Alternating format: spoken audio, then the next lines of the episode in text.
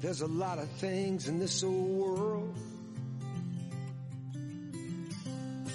that just do not make sense. Like why there's so few believers on the firing line, while so many others sit the fence.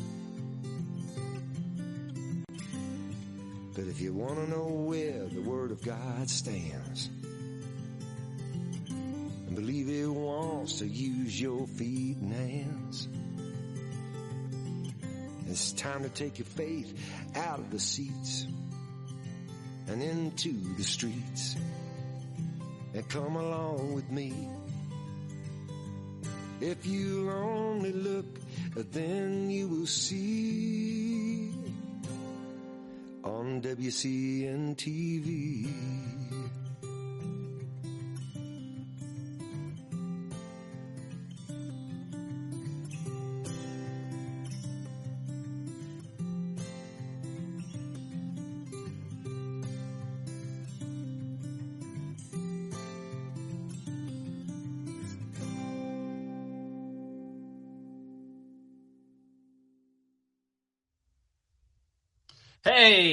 This is the day the Lord has made, and it's a gorgeous one in Augusta, Maine. Just got outside and took a kind of prayer walk. I like to do that whenever I can, especially on a sunny, beautiful uh, north uh, central Maine day like today, and did some praying. And glad to be on the show, Wisconsin Christian News Television Live. The best place to find us on the web is WCNTV.net, WCNTV.net. We're live every Wednesday afternoon at 2 p.m. Central Time, 3 p.m. Eastern Standard Time, which is where I'm broadcasting from in Maine. And today we're going to be talking with a really special guest, someone I've known for many years, and he's a fellow New Englander. We're going to educate all you Westerners from where where it all got started up here in New England, the home of all those colleges we'd rather forget these days, Harvard and Yale and all of that stuff. The, Yeah. Can you believe what is coming out of these institutions of so-called higher learning? Well, I think we got to rename that uh, that saying to institutions of lower learning. Oh my goodness, what a disaster the intellectual class has made of Western civilization. I'm going to give you a quick illustration in a minute of what I'm talking about as a setup to as to kind of tee up uh, our uh, conversation, start our conversation with our guest today from Camp Constitution. Spent many years working with the great John Birch Society. We'll talk a little bit about that, and uh, and now heads up something called Camp Constitution. I'll tell you his name in a moment, but before we go there, Spencer, throw up uh, Rob Pue's website for the newspaper. I always like to start the show by encouraging our viewers and listeners to check out Rob's archive. Great opportunity for you to work on your sanctification, to uh, to increase your knowledge base. Very important in this World War III that you gain a precise understanding of uh, the threat and the threat that uh, that the entire globe faces now is really more spiritual than it is anything else. It seems like it's political, but uh, if you stop for a minute and think about it, or if you do a little bit of research, if you dig beneath CNN and MSNBC, you you quickly start asking yourself, even if you're not a religious person, what in the world is going on here? And as you start to ask those questions, it's not uncommon for people all over the world to start to think about questions of the soul and questions of the spirit and religious questions because this world war iii is represents the most profound threat to our soul and to humanity that uh, that we've ever seen in history um, we've already been through two major world wars in the past century little more than a century. Well no not about a century. And uh, now we're we've started the third world war. The stakes in this war are much higher than the stakes were in the first two world wars because what's literally at stake now at the hands of this global communist offensive is uh, our are very the the soul of humanity. I mean, we're talking about profound questions like whether or not we're going to be able to own property. And not, I'm not just talking about the nation of America. I'm talking about the whole world.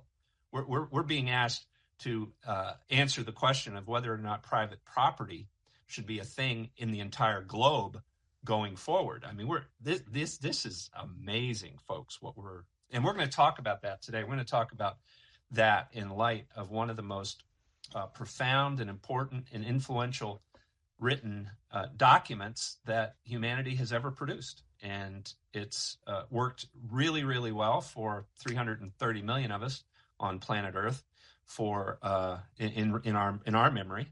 And of course, that's the United States Constitution combined with all of our state constitution. We're going to learn a little bit more about all of that uh, that matrix today with Hal Shurtleff, who's the leader of Camp Constitution. Be encouraging to check out his website. I'm sure Spencer has showed you um, the Rob Pue's websites while I've been talking about that, so you've gotten a chance to see. Go check out his archive at Wisconsin Christian News newspaper, uh, which all of his archive is on is on the web. And then also check out WCNTV.net. Pass that along to your friends, family, people who have an open mind, who aren't uh, who aren't uh, full of all of this nonsense. Can you believe it? We're gonna we're gonna talk a little bit about that nonsense uh, right now. We're gonna watch a one minute uh, commercial produced by Representative Lauren Boebert, and uh, it's entitled "Madam Speaker, Tear Down This Wall." I'm Lauren Boebert, a mom, a small business owner, a defender of freedom. Here's what I know. You protect what you love. President Trump built a big, beautiful wall because he loves America and he wanted to secure our country and protect us from drugs, illegal aliens pouring into our communities, and sex traffickers. Democrats, they fought him every step of the way.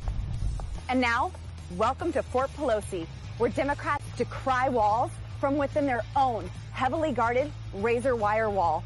Democrats don't want to protect you because they don't care about you but they'll spare no expense protecting themselves. We will not build a wall. No, there will not be another foot of wall constructed in my administration. I'm not Number for a one. wall.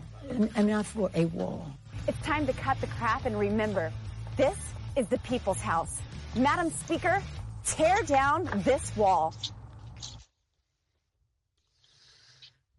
So, Hal Shurtleff, come on in here and uh, I, it's just bewildering to me what is what has happened to our nation's capital. I've enjoyed so many trips there with family down through the decades, and to think that the uh, great People's House, the Capitol building, which has been the home for uh, doing politics in light of the great United States Constitution for over 200 years, that is surrounded by this razor wired fence. I mean, Hal, does this have anything to do with our constitutional liberties or with uh, with constitutional government? What in the world is going on? No, it's not. In fact, it's it's really an outrageous thing. Uh, I remember hearing this slogan: uh, "Fear the government." It, it, would rather have the government fear us than we fear the government. But it looks like the government now fears the people. At least Nancy Pelosi and the leftist Democrats who control Congress by thankfully not a big margin. And uh, they're putting up, it's, it is ironic how they put a fence around the, the Capitol and uh, to keep people away. Meanwhile, the borders have been wide open, things since Biden signed his executive order telling uh, ICE not to uh, deport people.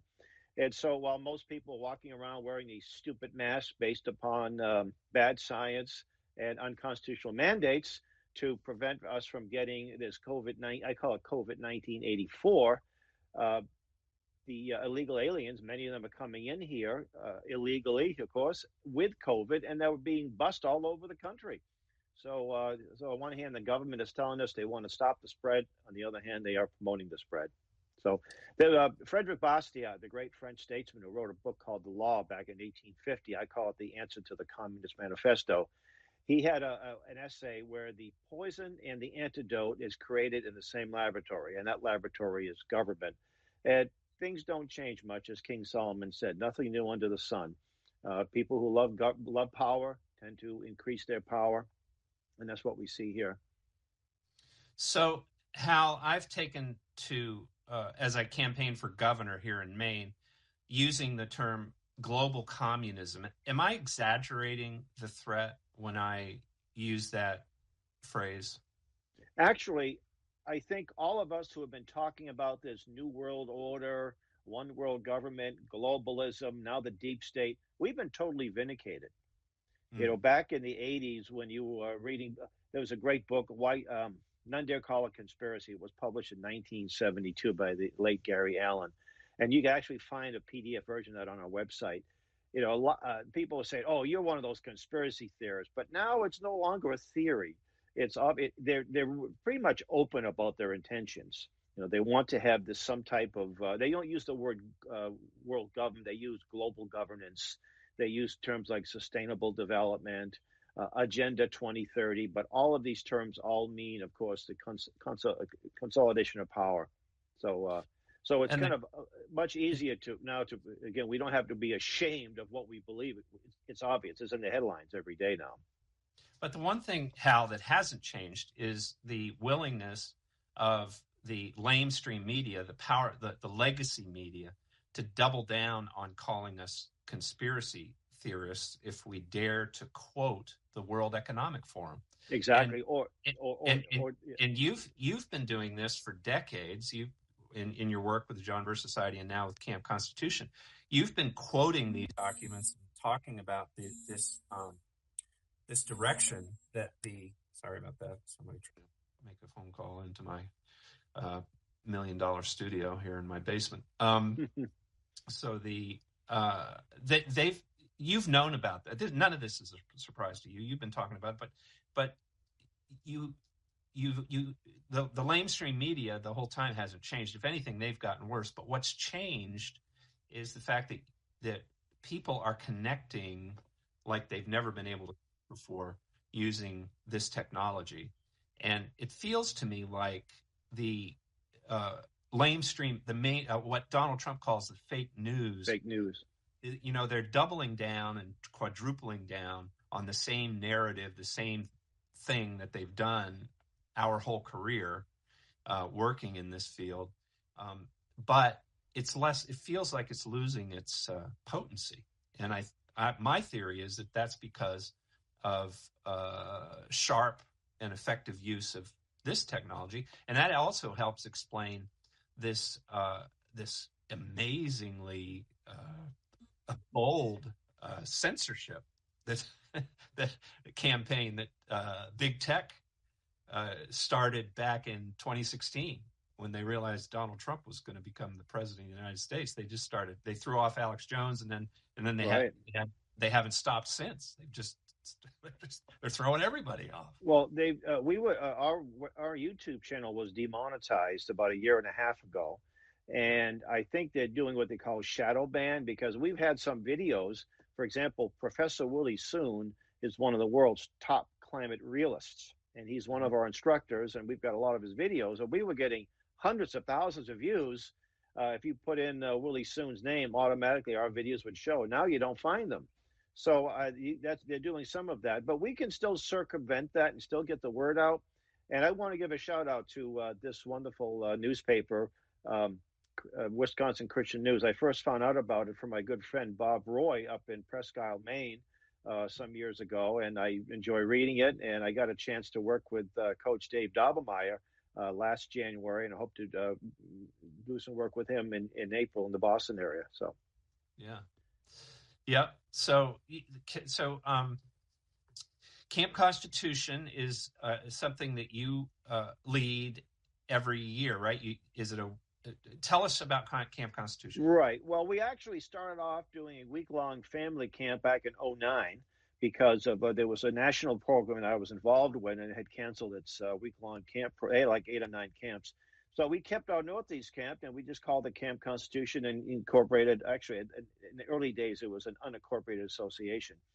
And then as time went on, the, you know, uh, we had we had some um, materials that we use in our classes that were out of print. So I had a friend of mine said, "Well, look, uh, I'll pay to have them put in print." So that was Camp Constitution Press. We published uh, five or six books. So we reprinted some great things. For example, this "Color Communism and Common Sense" that was originally published by a former communist back in the late 50s, exposing you know, how the communists use the race issue to promote communism. And it's still very, uh, we put it back in print about four or five years ago. And Reverend Stevie Craft, our camp chaplain, wrote the foreword to it, and it's been getting a lot of interest since May uh, of last year, as you can imagine. As what we're mm. seeing is what the communists wanted way back in the 30s, and we're seeing it. You know, they, they don't use the term communism now. They get a group like Black Lives Matter working, but it's still very. Uh, so then, um, in 2017, I became the uh, full-time director of Camp Constitution. Way before it was a voluntary position.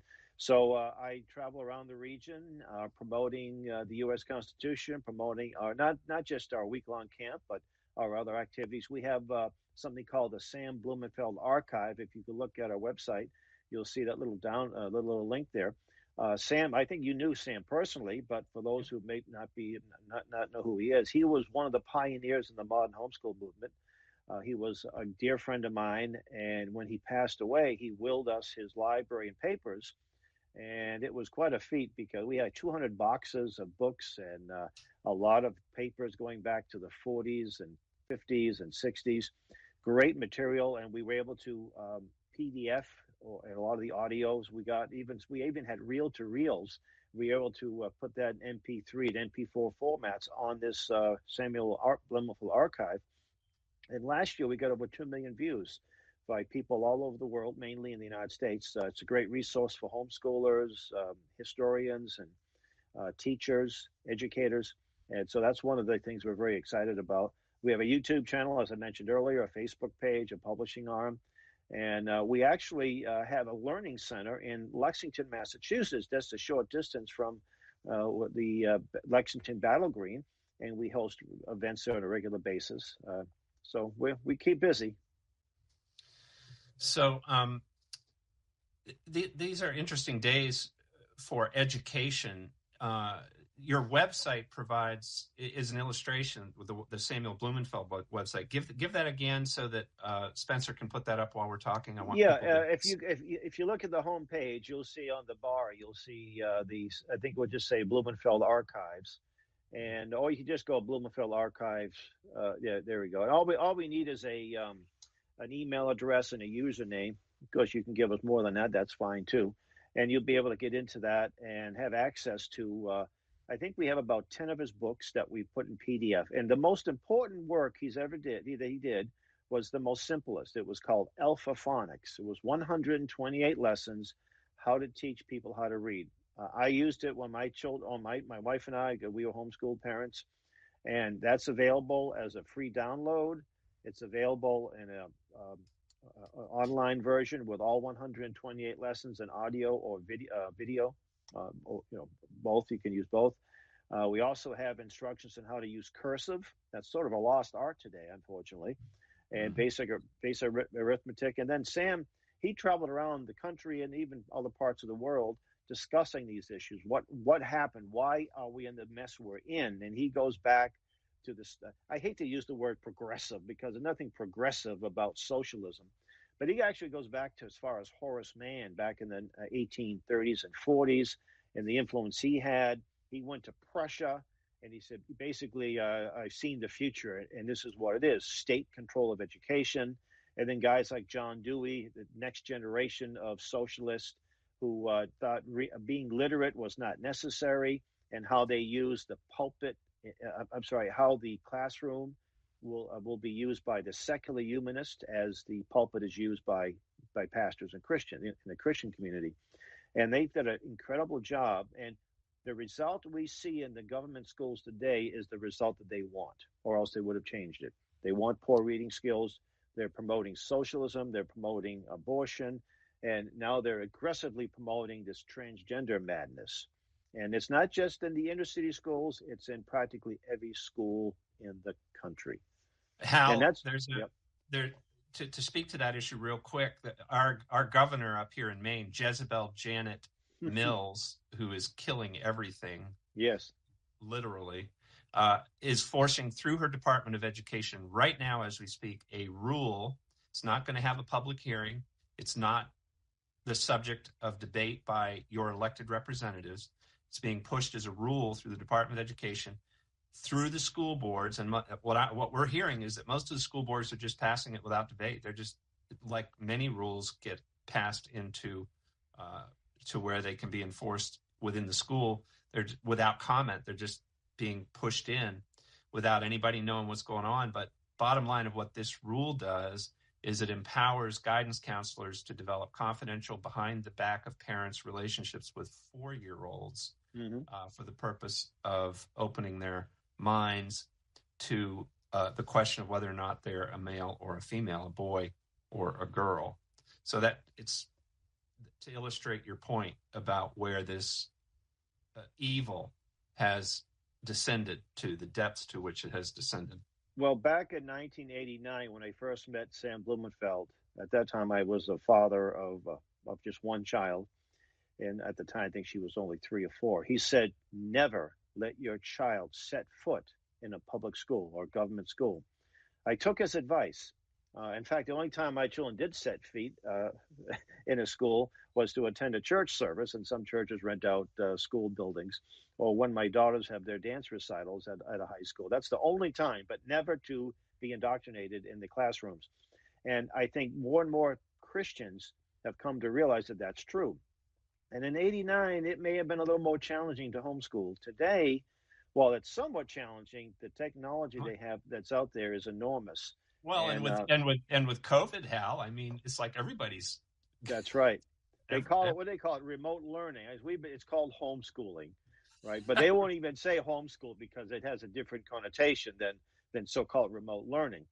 And a lot of parents have now seen firsthand what is going on in these government schools. So the homeschool um, movement is flourishing, even though they haven't had any conventions in a couple of years. And of course, you and I have attended conventions in uh, Maine and um, Massachusetts, and I think Pennsylvania and other homeschool venues.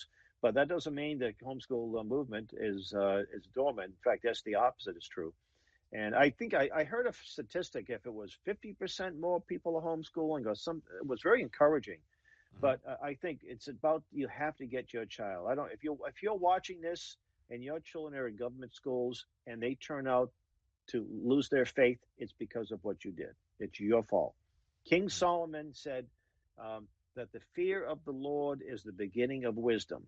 You're not going to get that in a government school. They're going to turn you into a, they're going to promote socialism, atheism, evolution, and homosexuality and transgenderism. That is what they're promoting. So if your child loses his or her faith, you played a key role in that by putting them in that government school. There's plenty of alternatives.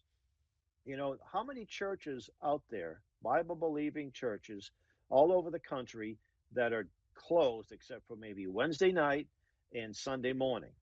Well, let's open up these churches to uh, schools. You don't have to spend a million, two million dollars putting a new building up. You already have one, and you don't need lots of classrooms. You have you have a lot of uh,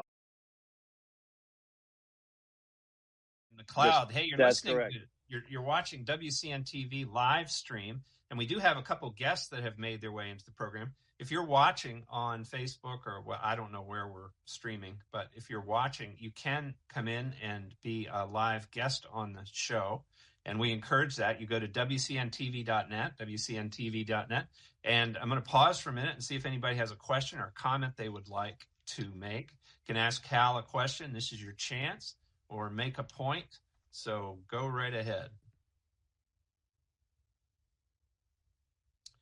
We're, we've only got a couple guests this week. We're hoping to see that grow as time goes on as we continue to produce the show. But we're talking with Hal Shurtleff from Camp Constitution. Hal, I want to thank you for coming on the show on such short notice. I had oh, another guest cancel, and um, you're you're uh, you're unafraid of taking a stand for the truth in public. I know recently we've got a we're coming up to a break in four minutes, but give us the latest status on that uh, controversy that erupted in Boston over a flag. Was it a wasn't it a flag issue? Yes. Uh, well, we attempted to get a permit to raise the Christian flag on a public access flagpole in front of City Hall Plaza That was in uh, August, September of 2017. Uh, we actually have filed a lawsuit against the city. And thanks to Liberty Counsel, who took the case pro bono, that is on its way to the Supreme Court as we speak. And hopefully, the Supreme Court will pick up the case and will rule in our favor. We just lost the case at the lower level, which we expected when you have uh, uh, Obama appointed um, uh, uh, judges. We didn't expect any justice in the First Circuit Court of Appeals, but we, we there's a good chance that we would win our case. And that's why Liberty Counsel took the case to begin with, because they thought it was winnable, that it would set a precedent. And uh, so that's what we have. So uh, the same city that told us that it's a violation of the First Amendment. It's interesting how the left likes to be constitutionalist. I like to when it comes to when it comes to something like this, but when it comes to enforcing uh, open borders, they're all sanctuary cities. They're all in favor of uh, uh, flaunting the laws on laws made in pursuance of the Constitution. But it was ironic too. The city of Boston seal in its flag contains a Bible verse from the Old Testament, from Kings, uh, First Kings, I think. Um, and then they said uh, they changed this. They switched it over to approved government speech. So that flag, and it's just a Christian flag. It's just a very, uh, it's a uh, you know very simple looking flag. There's a red cross on the on the left, you know, in the the chevron, I think it's called. That's it. There isn't any Bible verse on there. But uh, the fact is, we call it the Christian flag. They say that it's uh, that uh, not approved government speech, but approved government speech includes flying the flag of communist China, flying the flag of communist Cuba, flying the homosexual rainbow flag, and flying the transgender flag, just to mention a few. It's interesting too that they violate state law every time they fly a flag of a foreign country and, uh, without a foreign dignitary being there in official capacity. So they can flaunt that law. Um, and uh, so, but we think we're going to prevail, and we have demonstrated already just how hostile the city of Boston is to the Christian to Christianity. And it's interesting. Our program would have been uh, consisted of a local historian talking about Boston's rich Christian history, the city set upon a hill, that famous sermon on the Arbella by um, the founder of uh, Governor Winthrop, uh, all the way to uh, Pope John Paul II's visit. There's actually a monument right on Boston Common commemorating that visit, and I think it was 1979. I was overseas in the army at the time, so I didn't get a chance. A couple of million people were there. Uh, it's just a great. Boston has a great, rich history, and uh, and we're also going to have a program, a little a presentation of why Christians need to be involved with racial reconciliation. We know that the enemy wants a race war, and Christians have to stand up and expose this kind of thing. That's why we need to expose groups like Black Lives Matter, Black Lives Matter, and promote Christian groups like Every Black Life Matters. So, and we're gonna, and we're gonna. That's what we're gonna start uh, talking about when we come back from our break here at the bottom of the hour. Be thinking about any questions or points you might want to make if you're a member of our live studio audience. If you're not in the live studio audience yet, then why not join us? Go to wcntv.net and click on that big red button, and it's real easy to come on in. So stay with us through the break, and go ahead, Spencer. Have you been looking for a trusted long-term storable food company? We have a solution for you. Simply Clean Foods is dedicated to providing the best quality food you can buy next to fresh from a farmer's market. Our line of resealable fruits, vegetables, and meats are suitable for everyday use, and you won't have to worry about throwing away valuable groceries ever again. Our food is completely GMO free, and our stringent quality controls plus testing for heavy metals makes us unique in the storable foods market. Simply Clean Foods' primary focus is to bring clean food to people all around the world and change the way we look at freeze-dried food in our daily cooking. When you purchase from simplycleanfoods.net, not only will you be receiving high quality food, but you will also be supporting veterans in need across the country and those who are affected by natural disasters. Right now, Amazon Prime members will receive fast two-day shipping. Go to simplycleanfoods.net. That's simplycleanfoods.net. But do it today. At the McClario firm, it all starts with family. We are here to serve you and your family, online or in person. Call today for a free consultation. The McClario firm, your law firm for life. Start. Pornography is a destructive force. It destroys individuals, families, and fuels the out of control demand for sex trafficking.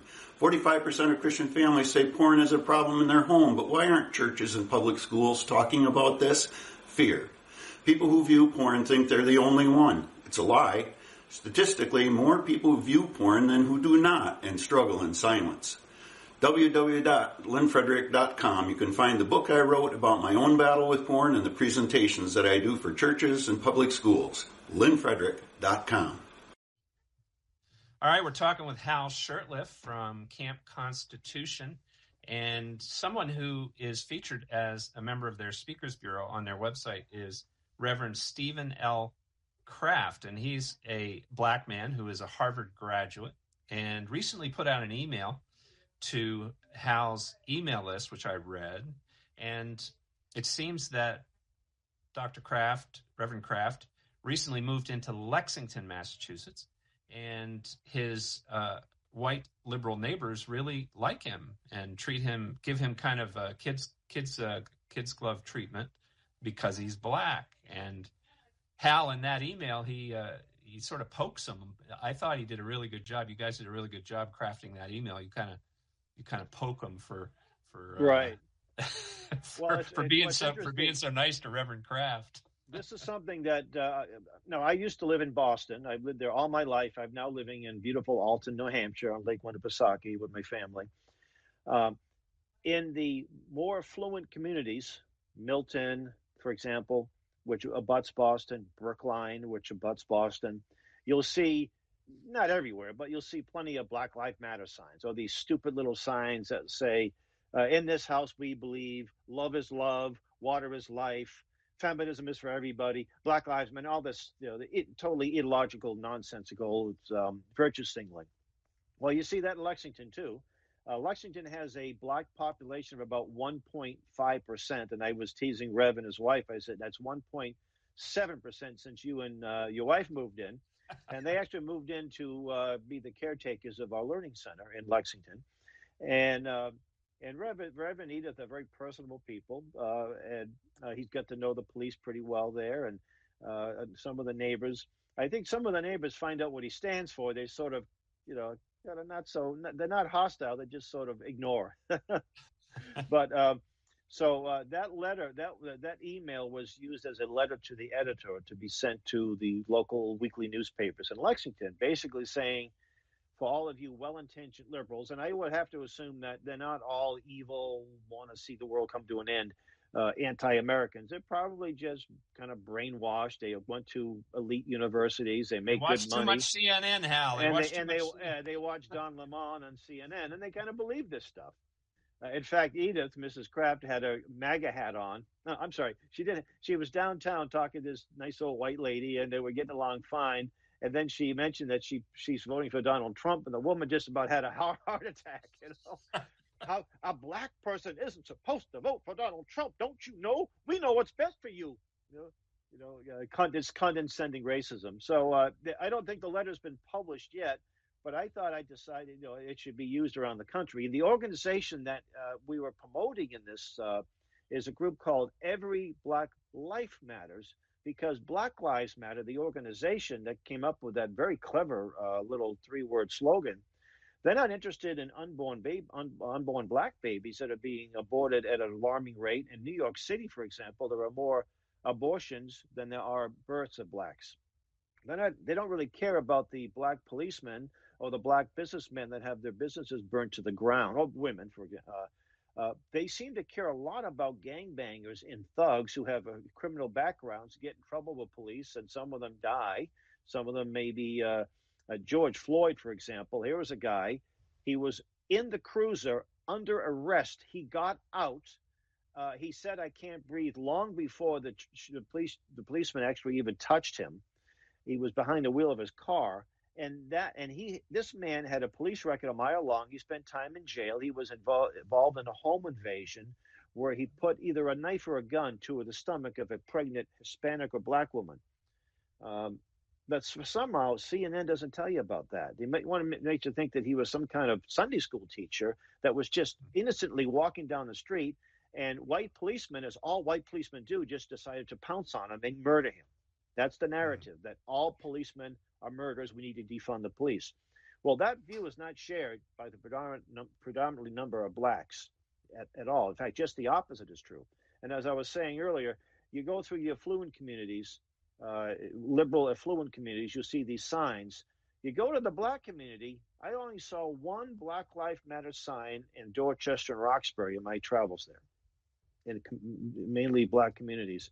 So why is it that these white leftists who live in these unsustainable homes, you know, five, six thousand square feet with three or four cars, nice cars in the garage, if not more, why are they so concerned about this? You see, if they're really that concerned about the situation and this so-called white privilege, why don't they give their homes to Black Lives Matter and move into the uh, to uh, you know some little shack or some little substandard housing? They don't seem to do that. It's disgusting what has uh, what we've allowed to happen to our country. When when I say we, I mean I, I think that uh, New England has to take a, a, lion's share of the responsibility for this craziness, and I'm so glad that you guys are calling them out on it because this is where uh, this is where America America's jurisprudence, America sort of American philosophy got its start, and it's uh, and they and they're uh, they're pointing they are leading the way into this global communist uh, future that the World Economic Forum is is uh, is promoting. The intellectual heavyweights behind uh, that support CNN's narrative come to not exclusively, of course, but there's no lack of support from the Harvards and the Yales and their grad graduates and the narratives in the Dartmouths. That's right. In yep. the Dartmouths that come out that come out of these institutions. And it's, it's very it's very sad how when you think about the profound uh, truths that are contained in the document that you dedicate your camp to, that, namely the United States Constitution. I was encouraged to hear you say that Liberty Counsel has the case and that they are optimistic about winning because that makes me think that in even though we watch this, uh, we we watch the judges, the judiciary turn its back on the appeal Donald Trump made, and so many of us uh, were supporting to review the election, the election results from November 3rd, uh, we we do still have a constitution. We our our our judicial our entire political system is in trouble. It's a mess, judiciary, executive, and legislative. But it, but we still have it. It is in place. It's there, right? And you're and you teach about it, and you're and you're using it. That's right. The Constitution that's there. It's been ignored and I know there are some people that love to see it change dramatically uh, to get do a right way with, for example, the electoral college. The founders were so brilliant when they and uh, there was lots of debate. You know, it took from May to September to come up with this very simple, uh, only what uh, how many couple of thousand words, right?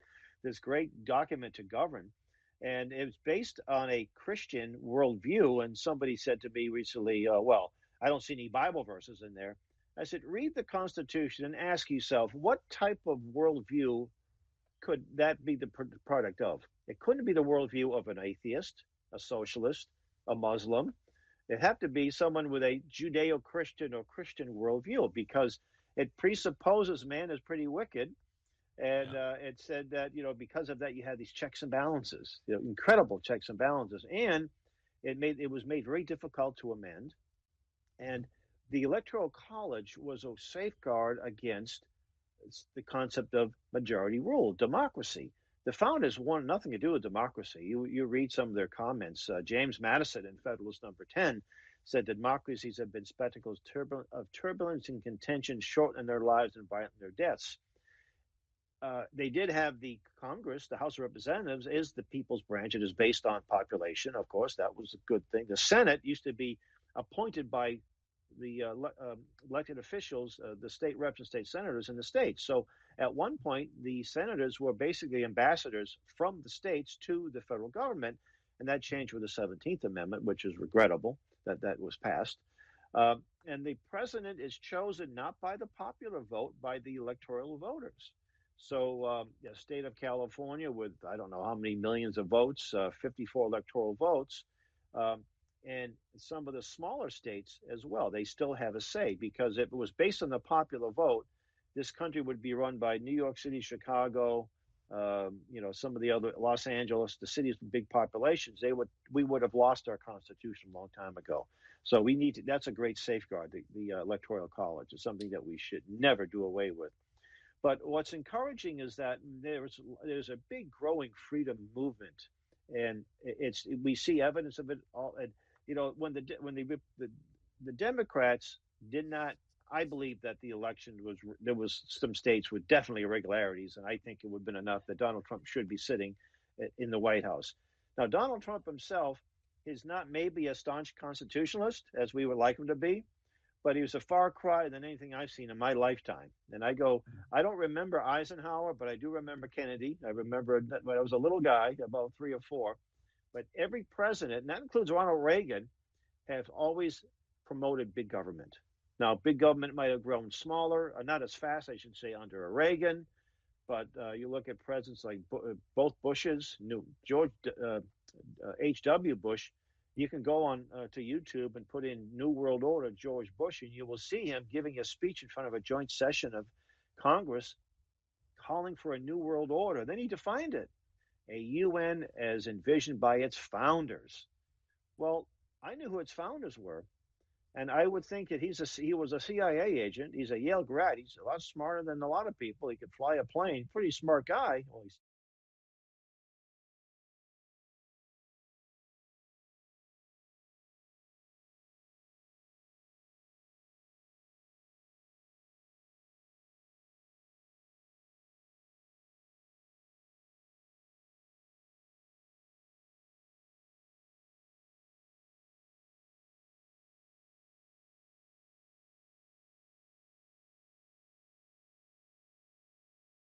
being uh, primarily a political ploy that is now entering into potentially, it seems to me, a period of intense blowback from populist movements all over the world and from freedom loving Americans, Trump supporters, basically. I mean, mm-hmm. uh, um, uh, Patrick Byrne, in his new book, The Deep Rig, uh, indicates based on his research, and his research is very, very detailed. He he was working with some of the brightest uh, minds who were focusing on this uh, on this election on November third, and he's he started working with them in the summer of 2020, and uh, he's still working with them today. And he he he details the work that he did with them and the findings that they made regarding the Dominion machines, regarding the irregularities that you mentioned in some of the states and um, and he argues that Trump uh, got 80 million votes and Biden got 69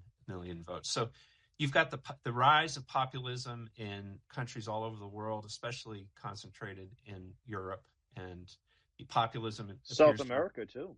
South America appears to be rising in America, of course. The Trump movement would have to be described. I could be fairly described as populism, and um, and and it appears that there's a little bit of a a backtracking beginning to emerge at the World Economic Forum and some of their videos. They're taking them off Twitter. They're editing them. They're mm-hmm. they're beginning to pivot. I don't know if you've noticed this, but in the last week or two, CNN is beginning to pivot to try to blame QAnon for pushing the Great Reset. Mm-hmm. When the Great Reset is comes from the World Economic Forum, it comes from the globalists. And they're right. they're to... also trying to tell us that uh, a group like groups like the Proud Boys are the ones that really behind the riots, which is totally total nonsense. Right. You I know, mean, everybody knows this. So just uh, so my question is, do you think?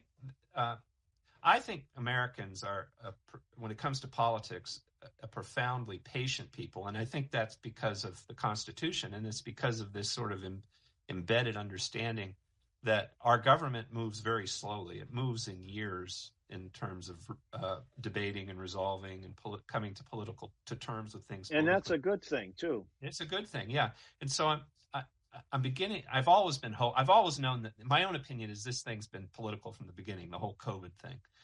But I'm beginning to, and I thought it would. I thought at the beginning that it was a over that they overplayed their hand with it. They went way too sciency and they went mm-hmm. way too deep. They went way too deep with the authoritarian response, and I'm beginning to see evidence that I that it, that that that I think they've done that. I think I think they did, and I'm kind of. What do you think? Are do you think that um, we might be moving into a point, moving to a point to a point where we're going to be able to take the masks off, get rid of the distancing, all that, the lockdowns, all that stuff? What do you think?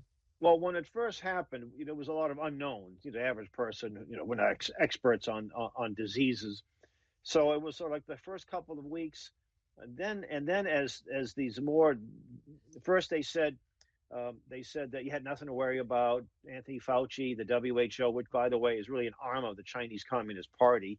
Oh, this isn't that big a deal. And what the communists did in China is that they canceled all domestic flights, but not international flights. Something we found out, you know, a few months later.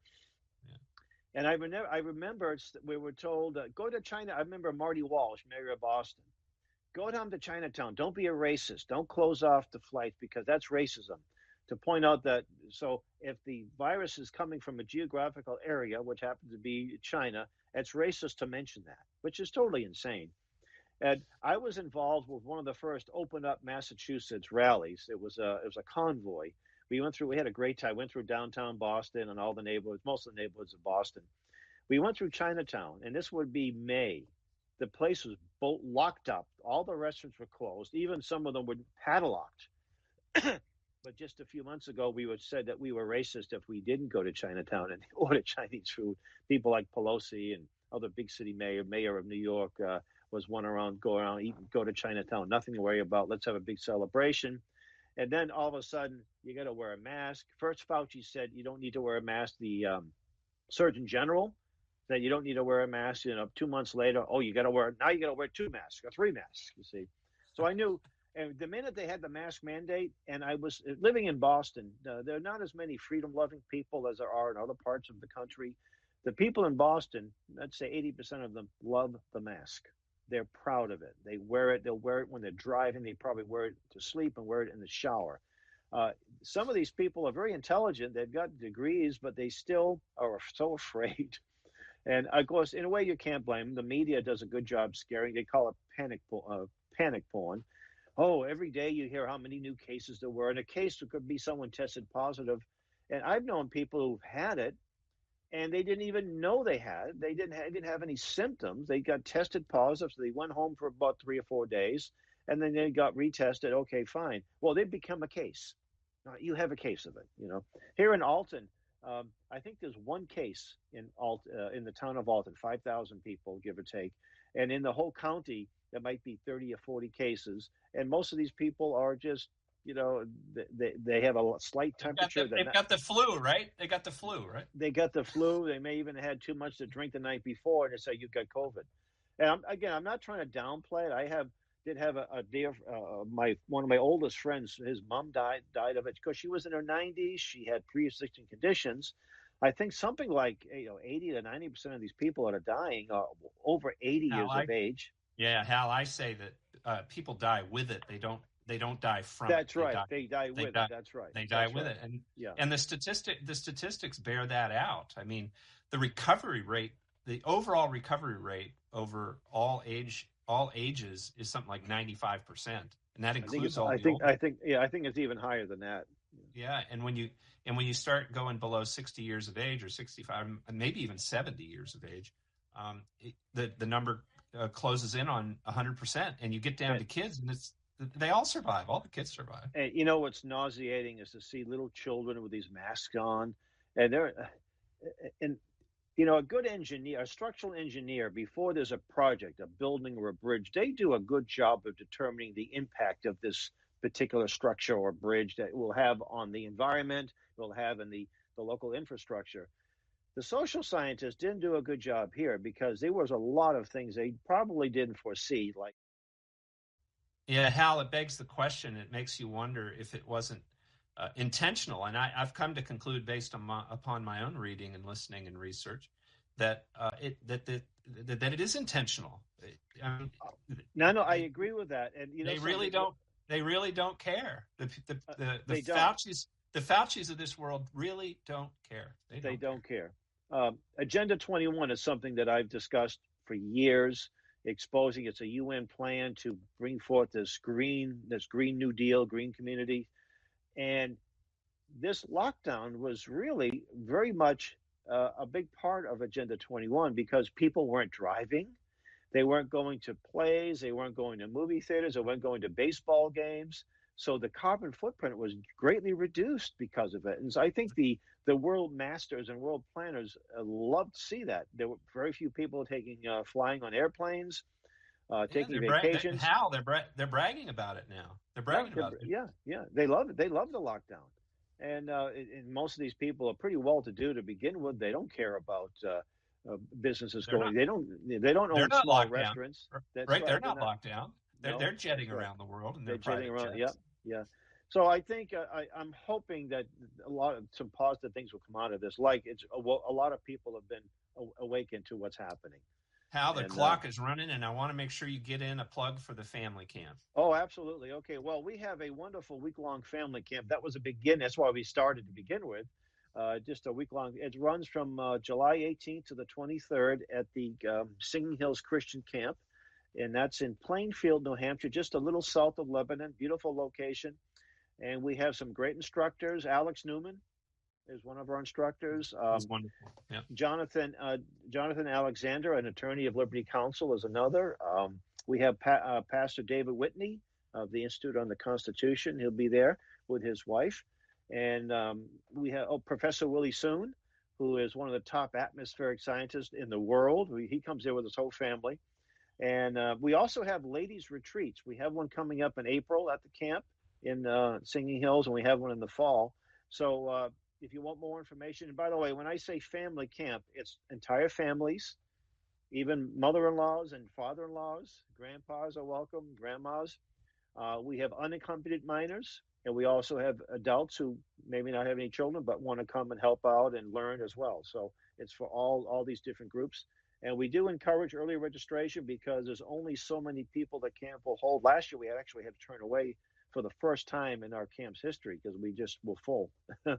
Mhm. uh, in the in the middle of COVID, I think we were the only game in town. You know, only organization that had an event. Uh, Thanks for and- and- staying open. You guys. Oh yeah, heroes. well I appreciate uh, Singing Hills too, but no, and we insisted that we if we had to wear masks the whole week, we would not have a camp, and they said no, you don't have to wear a mask. That's an optional thing, and I don't think any some few, a few people came to camp with masks and they took them off pretty quickly. So, so campconstitution.net, and you have a website that you can see, and you can you can look at our YouTube videos from last year. You can see all of the classes we've been doing since uh, I think 2010 are on our YouTube channel. So, uh, and some of the activities we actually have martial arts.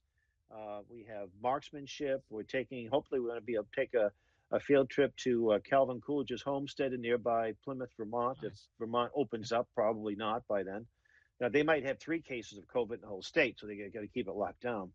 Um, uh, and we have hiking and there's swimming. There's a pond. There's a, know, swimming pool, and uh, all kinds of great activities. And it's for all ages. We have a special program for the little ones called Patriot Camp. See, we love our history, and we don't. We're not ashamed of our history, and we instill and you're not tearing in- down statues, right? You don't want to tear down the statues. no, we're not tearing down statues. No, not at all. Uh, unlike the So the we're, left. We're uh, talking. We're talking with Hal Hal Shurtleff from Camp Constitution. You're going to want to check out that website, campconstitution.net.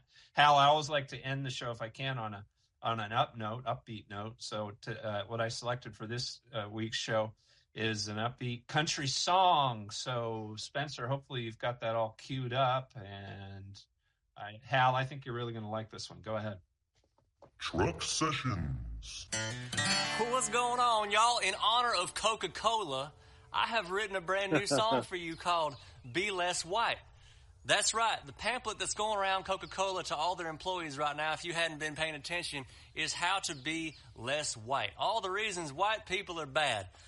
You know, at some point, I'm just like, damn. The, the hatred is real. Can you imagine if we released a pamphlet called Be Less Black? Can you imagine if, if uh, Coca Cola did that? What would happen? Y'all, I'm from Mississippi. I don't care who you are, what walk of life you come from. You come down here and have a beer with me anytime. But this is getting comical. It's getting ridiculous. At a certain point, I think in America, we just need to be less stupid. That's what we need to be. Hope y'all like this song. Be proud of who you are, no matter where you came from. In the meantime, we need to be less white.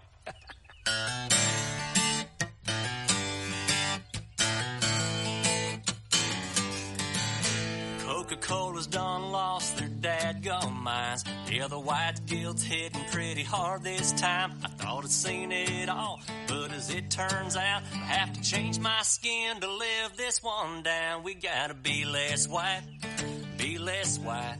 This liberals gone wild and they lost their minds. We gotta be less white, be less white. Now I'm switching to Pepsi and it's all alright.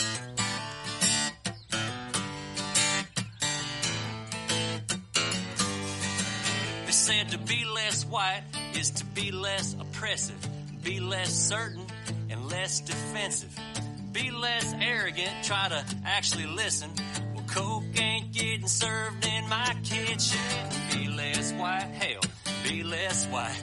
It's liberals gone wild and they lost their minds. We gotta be less white, be less white. Now I'm switching to Pepsi and it's all alright. I got something for your little online training class. Take your little pamphlet and stick it right back up your ass. While I try to be less white, be less white. It's liberals gone wild and they lost their minds. We gotta be less white, be less white. Now I'm switching to Pepsi and it's all alright.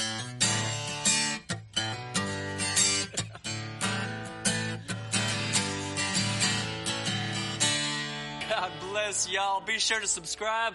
That might even end up being the new theme song over at Pepsi. I don't think the boys at Coca-Cola are going to like it much, but over at Pepsi, you can have it if you want it. hey, it's a good thing all that snow thawed out last week. It's getting way too white around here. Sorry, I couldn't resist. Y'all be good. All right. So uh, one of the things, uh, Hal, we got well just a minute left, but we're with Hal Shurtleff from Camp, Camp Constitution. Uh, we'll close just with a quick. Uh, make, I'll just make a quick observation about humor. I'm noticing if you're on YouTube, if you're on the internet at all, um, huge audiences are building behind humorists like this guy. Um, there's a guy named JP who's building a huge audience. Mm-hmm. Familiar um, with him. Yeah, and there's others, and they're they're bringing uh, they're using satire from a from the from the right, which hasn't been around in my lifetime. It's, and the, the Babylon Bee is another incredible one too. Babylon Bee, and the, Yeah. these the, these outlets, uh, which are all humor, satire, um, are building immense audiences, very popular, and I think it's just beginning. I think we're seeing a major Hal. I think we're seeing a major cultural shift now. We're beginning to see a major cultural shift in a in a better direction. I'm trying to get some of these statues that have been taken down in Boston. I'm telling the uh, officials there that we're starting an Orwellian, oh, uh, the Orwellian uh, Museum here in um, in in uh, Alton, New Hampshire, and I want to put them on my property so they can be appreciated by people who aren't afraid of uh, of our history, aren't afraid of being offended by someone they may not like historically. Amen. Yeah. Amen. Yeah. Don't you, don't you, dear viewer and listener, be be offended this week. Don't be. Don't choose to be offended. I'd show you my. Oh, here. Let me. Show, well, we'll close with this. I'll show you my my new mask that I bought. So can you can you see it? Yeah, here it is. Good. Good morning. This is the mask I wear. Good morning, liberals. Uh, uh, what are you What are you offended by today? so I, I wore I wore that one today. I got a smile at the sandwich shop. So hey, thanks for tuning in to WCNTV.net. Go to go to uh, campconstitution.net. Sign up for family camp this summer.